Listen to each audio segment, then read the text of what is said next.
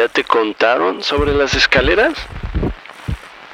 Sí, yo también las he visto, repartidas por todo el bosque, escaleras en medio de los árboles que descienden hasta las profundidades de quién sabe qué. Las hay de muchas formas, tamaños, estilos y condiciones. Algunas están bastante deterioradas, casi en ruinas, pero otras se ven completamente nuevas. Recuerdo unas que eran metálicas y descendían en forma de espiral hasta perderse en la más absoluta oscuridad. No, nunca les he tomado fotos si esa es tu pregunta. Tampoco he intentado bajar por ellas. ¿Estás loco o qué? No quiero perder mi trabajo, mucho menos mi vida. Pero, bueno, tal vez algún día intente bajar por ellas aunque no te prometo nada. Bienvenidos a Creepy en español, creado por John Grills y producido por Guillermo Ruiz de Santiago.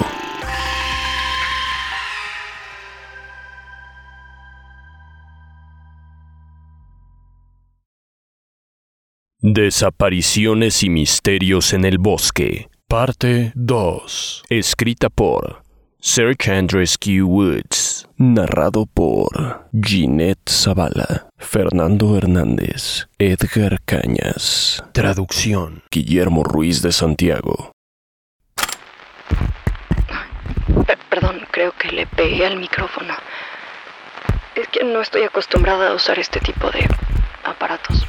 Pero lo que te iba a decir es que Ayer me estaba acordando de otro de los primeros casos que tuve en mis primeros meses en ese bosque y fue la búsqueda de un niño de cuatro años que se había separado de su mamá. Ese fue uno de esos casos en donde estábamos seguros de que íbamos a encontrar al niño porque los perros rescatistas perseguían un rastro de olor muy claro. Y en ese momento otro rescatista me estaba entrenando, por lo que íbamos juntos a todas las misiones y esa no fue la excepción. Bueno, total que acabamos encontrando al niño en una zona despejada a unos mm, como 800 metros de donde se le había visto por última vez. Mi compañero ya llevaba mucho más tiempo que yo trabajando en este bosque y él se encargó de tranquilizar al niño perdido, lo cual, lo cual fue un alivio para mí porque no, a mí, a mí me cuesta un poquito de trabajo relacionarme con los niños. La verdad no sé muy bien cómo tratarlos. En, fin, íbamos caminando de vuelta al centro de operaciones cuando de pronto me di cuenta de que había algo en el suelo del bosque, como una abertura en forma rectangular, con unos bordes perfectos. Y, no, no, lo entendía. Estábamos en un bosque protegido por el Estado. Aquí no se podía hacer ningún tipo de desarrollo comercial o residencial, por lo que me acerqué rápido para pues para saber qué era esa misteriosa abertura. Y cuando estaba ya muy muy cerca, una sensación muy rara me invadió el estómago y el corazón y el cuerpo completo. Lo que estaba viendo ahí a mitad del bosque era una escalera. Sí, sí, parece increíble, pero era una escalera a mitad del maldito bosque. Una escalera que se veía perfectamente, que pertenecía a una vieja casa de la época, no sé, victoriana, pero aquí en el, en el bosque se veía como una escalera que descendía al mismísimo purgatorio. Parecía que estaba hecha de madera oscura, eh, prácticamente negra. Era como si como si estuviéramos en un videojuego y las gráficas no se hubieran cargado correctamente. Yo me quedé ahí de pie, y sentía como si mi cerebro estuviera procesando todo con mucha intensidad para darle sentido a lo que estaba viendo. El rescatista que me estaba entrenando se puso a mi lado y se quedó de pie despreocupado. Así, nada más, mirando la extraña escalera de madera negra descendiendo hacia la oscuridad, como si fuera algo que se viera todos los días. Pregunté que qué diablos hacía esta cosa aquí y solo me dijo, Acostúmbrate. En este trabajo te vas a encontrar muchas de estas por aquí. Y debo decir que me lo dijo con un tono burlón. No me cayó nada bien el comentario. De pronto comencé a acercarme al borde de las escaleras para bajar. No sé, pero sentía que tenía que bajar, sentía que tenía que saber qué había ahí abajo. Y entonces él me miró y me dijo, ¿Mm? yo no haría yo eso. no haría eso. Me jaló del brazo con fuerza. su voz era despreocupada, pero la forma en la que me apartó de las escaleras me hizo entender que lo que me había dicho era una orden. Yo, yo solo me quedé mirando. Y entonces él me dijo, las vas a ver todo el las tiempo, vas a ver todo el tiempo, pero nunca te les acerques. No las, toques, y no se te ocurra, bajar. Simplemente, Simplemente.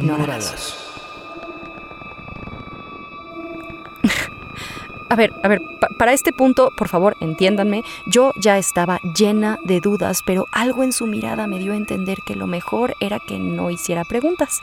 Entonces no volvimos a hablar de esas escaleras durante todo mi entrenamiento. Pero tenía razón. Sí, tenía razón, aproximadamente en una de cada cinco misiones, hoy en día me cruzo con esas escaleras. A veces están cerca de los senderos o en medio de la nada, en lo más profundo del bosque, donde ningún excursionista se atrevería a llegar por voluntad propia. A veces suelen estar en buen estado, pero, pero hay algunas que parecen estar pudriéndose, como si llevaran cientos de años ahí. Lo cual, otra vez, no tiene sentido. Pero bueno, hay de todos estilos y tamaños. Mm, las más grandes que he visto parecían salidas de una mansión de principios de siglo y tenían al menos como, pues yo diría que como tres metros de ancho, con escalones muy altos. Y bueno, les voy a confesar que yo he intentado hablar de esto con los otros rescatistas, pero me dan la misma respuesta que mi entrenador. Sí, no dicen mucho, no dicen nada. La semana pasada me tocó entrenar a un nuevo miembro de nuestro equipo y, y, cuando nos encontramos unas escaleras rojas que parecían llevar a un final oscuro, lo único que le dije fue lo mismo que me dijeron a mí. No te acerques, no las toques y no se te ocurra bajar por ellas. Simplemente ignóralas.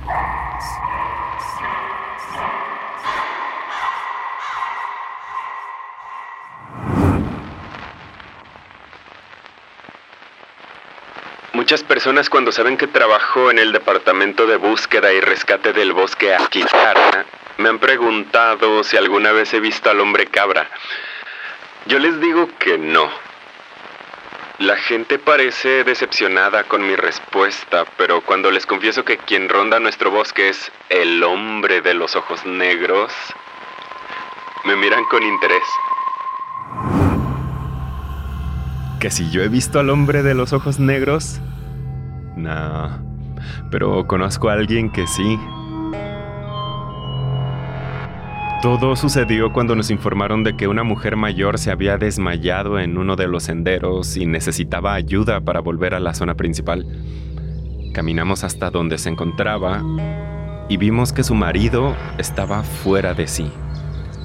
Desde que nos vio acercarnos, corrió hacia nosotros y comenzó a contarnos lo que había sucedido. Él y su esposa estaban caminando y el esposo decidió apartarse un poco del sendero cuando de pronto escuchó los gritos de su esposa detrás de él antes de caer desmayada. Cuando nosotros llegamos, la colocamos en una camilla y mientras la bajamos al centro de operaciones, ella volvió en sí y comenzó a gritar de nuevo. Cuando por fin logré tranquilizarla, le pregunté qué era lo que había sucedido. No recuerdo textualmente lo que dijo, pero en resumen, esto fue lo que respondió. Ella estaba esperando a su marido cuando empezó a oír un sonido muy extraño. Dijo que sonaba como un maullido, el maullido más extraño que ella ha escuchado en su vida.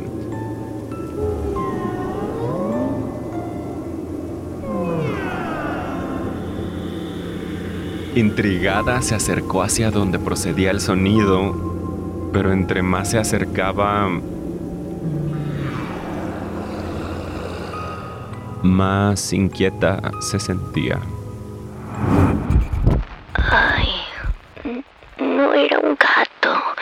Era un hombre maullando y decía miau una y otra vez. Solo, solo decía miau, miau, miau. Pero tampoco estoy segura de que fuera un hombre, porque yo nunca he oído a ningún humano hacer ese sonido.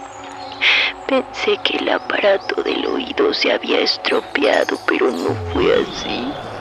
Porque después de ajustarlo, yo seguía escuchando ese sonido. Era horrible, se oía cada vez más cerca, pero, pero no podía verlo. Y cuanto más se acercaba, más miedo me daba. Y lo último que recuerdo fue ver dos ojos negros entre los árboles. Fue entonces cuando me desmayé.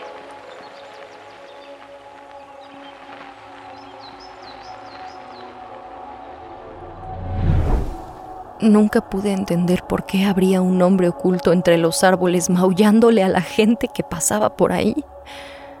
Una vez que dejamos a la señora en el centro de operaciones, volví a la zona para hacer registro.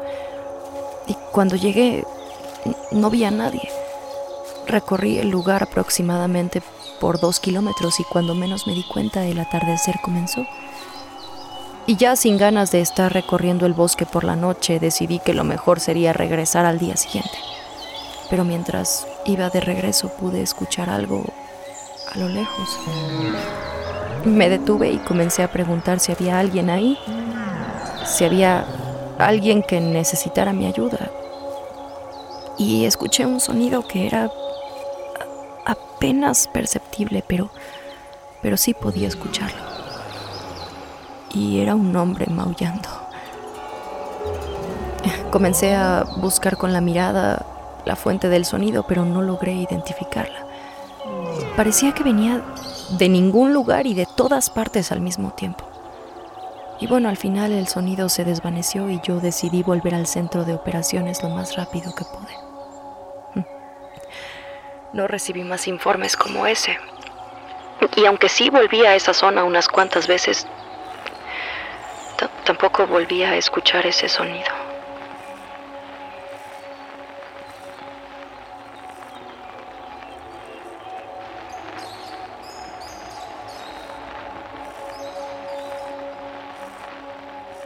He vivido días muy difíciles en este bosque, pero hay un caso en particular que nunca olvidaré. Se trataba de una joven pareja que nos marcó al número de emergencias pidiendo una ambulancia urgente. Ninguna ambulancia puede llegar a las profundidades del bosque, por lo que fuimos nosotros para brindarles ayuda. Cuando llegamos vimos al hombre abrazando a su mujer, quien sostenía algo en brazos. Ella estaba gritando con alaridos horribles, casi bestiales. Y él estaba fuera de sí. Cuando nos vieron acercarnos, nos gritaron desesperadamente que los ayudáramos. Nosotros no sabíamos lo que estaba pasando, por lo que nos acercamos con mucha precaución. La mujer seguía sujetando algo en sus brazos. Cuando me acerqué me di cuenta de lo que tenía en sus brazos y era un bebé. Lo que voy a contarte es algo muy fuerte y no tienes por qué escucharlo, pero, pero si decides hacerlo, es bajo tu propio riesgo. El bebé estaba muerto. Todo su pequeño cuerpo estaba cubierto de arañazos. Ya he visto cadáveres antes, pero nada como este. La escena me robó el aliento tuve que guardar la compostura. Llamé por mi radio pidiendo refuerzos diciendo pues todo lo que estaba sucediendo. Tardamos más de una hora en conseguir que esta mujer nos diera el cuerpo de su bebé. Cada vez que intentábamos quitárselo ella perdía el control y amenazaba con llevárselo a las profundidades del bosque. Cuando los paramédicos llegaron y lograron tranquilizarla, lograron quitarle el cuerpo del bebé para llevarlo al centro de operaciones. La mujer intentó luchar por recuperar el cadáver, pero al darse cuenta de que no lo iba a conseguir, corrió hacia los árboles y se internó hasta lo más profundo del bosque.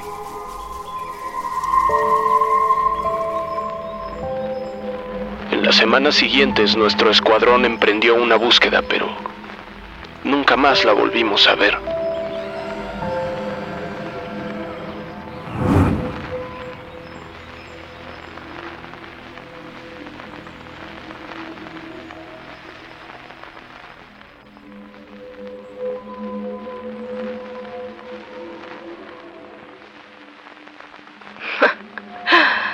Ay, si me dieran una moneda por cada vez que reportan a un niño desaparecido en ese bosque. Recuerdo otro caso de una niña de cuatro años que se había alejado del campamento donde estaba con su familia y llevaba desaparecida unas, no sé, unas dos horas. Sus padres estaban totalmente desesperados y nos dijeron lo que siempre nos dicen la mayoría de los padres que su hija nunca se alejaría a explorar el bosque ella sola, que es muy bien portada y que no sé qué y que no sé cuánto y bueno. Nosotros como si estuviéramos siguiendo un libreto siempre respondemos lo mismo. Muy bien, haremos lo posible por encontrarla. Y casi siempre, incluso antes de terminar de decir la frase, nos ponemos en marcha. Debemos entrar en modo rescatista, olvidarnos de sentimentalismos, porque si no te vuelves frío, este trabajo te destruye. De verdad te destruye. Y las posibilidades de encontrar a un niño perdido realmente son del 50%. Yo... Yo tuve que aprender a ser insensible. Sí, desde que decidí dedicarme a esto de lleno, tuve que ser insensible. Y bueno, para continuar la historia, buscamos durante horas, yendo mucho más allá de donde pensamos que ella podría estar. Y de pronto llegamos a una pequeña zona despejada de árboles. Y de golpe mi compañero y yo nos detuvimos. Todos tuvimos una sensación colectiva, más o menos como cuando un avión se despresuriza. Sentía que los oídos me estallaban. Tenía la sensación de que me había sumergido en una alberca profunda y comencé a preguntarle a mi compañero si él también había sentido eso y antes de que pudiera responderme, escuchamos el sonido más fuerte que había escuchado en toda mi vida. Era como si un enorme tren estuviera pasando encima de nosotros. Y yo comencé a gritarle a mi compañero, claro, porque el sonido era demasiado fuerte y ensordecedor. Y de pronto, tan rápido y tan repentino, así como empezó, se detuvo. Como si alguien hubiera pulsado un interruptor y se hubiera apagado el sonido en seco. Nos quedamos quietos durante unos segundos y poco a poco volvieron los sonidos normales del bosque. Nos preguntamos el uno al otro qué había pasado. Yo, yo usé mi radio para contactar a otros rescatistas y preguntarles si tenían idea de qué había sido ese sonido, ese estruendo, pero Curiosamente nadie más lo escuchó. Ni siquiera los rescatistas que estaban explorando a unos cuantos kilómetros de nosotros. Ese día, más tarde, comenzó a oscurecer y muchos de los rescatistas decidieron volver al centro de operaciones. Pero mi compañero y yo decidimos seguir. La idea de una niña estando sola en el bosque no me dejaba tranquila. Y aun cuando los niños no son lo mío, siento mucha empatía por ellos. En realidad por cualquiera que no conozca bien los bosques. Si de por sí un bosque es muy intimidante de día, cuando llega la noche se transforma en una bestia completamente diferente. Y bueno, recorrimos bastante, pero no vimos ninguna señal de la niña. Ya más pegado hacia la medianoche decidimos emprender nuestro camino de vuelta al centro de operaciones. Un poco decepcionados y cabizbajos, pero no sé, yo, yo me sentía como con un absoluto fracaso. Pero a mitad de camino mi compañero se detuvo y apuntó con su linterna a un grupo de árboles muertos no muy lejos de una pequeña cascada. Le pregunté si había oído algo y me dijo casi de inmediato que guardara silencio. Lo hice y a lo lejos escuché lo que parecía el llanto de una niña. Y ambos llamamos a la niña por su nombre esperando escuchar una respuesta, pero, pero solo oíamos un llanto muy débil y, y, repetido, repetido, repetido. Entonces nos dirigimos hacia la pequeña cascada llamándola por su nombre una y otra vez.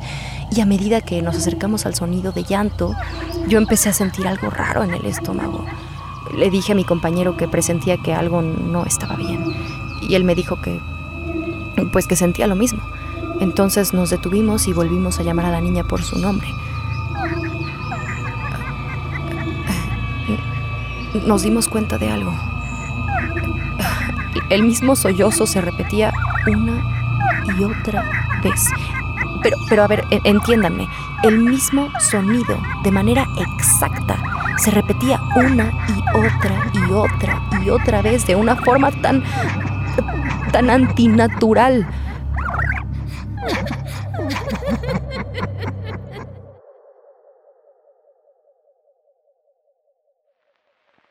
Es de las pocas veces que hemos suspendido una búsqueda de forma tan abrupta. Y la resolución es que nunca encontramos a la niña. Perdón. Perdón, es que todavía me duele este caso. A veces la gente me pregunta que cómo es posible que, que, siga trabajando como rescatista después de haber vivido cosas como esta.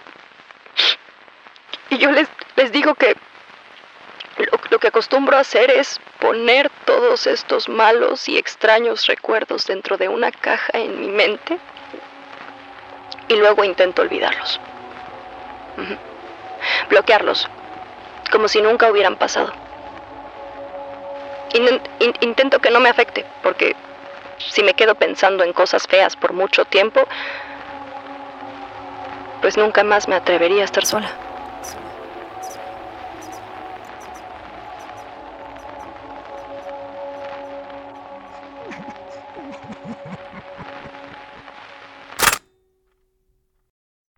En español fue creado por John Grills y producido por Guillermo Ruiz de Santiago. Síguenos en Instagram, estamos como arroba creepy en español. No olvides suscribirte a Creepy en español donde sea que escuches podcasts. Todas las historias compartidas en este podcast están bajo licencia de bienes comunes creativos o tienen el permiso explícito del autor. Ningún extracto de este podcast debe retransmitirse o distribuirse sin el consentimiento del equipo de Creepy en español y de su autor.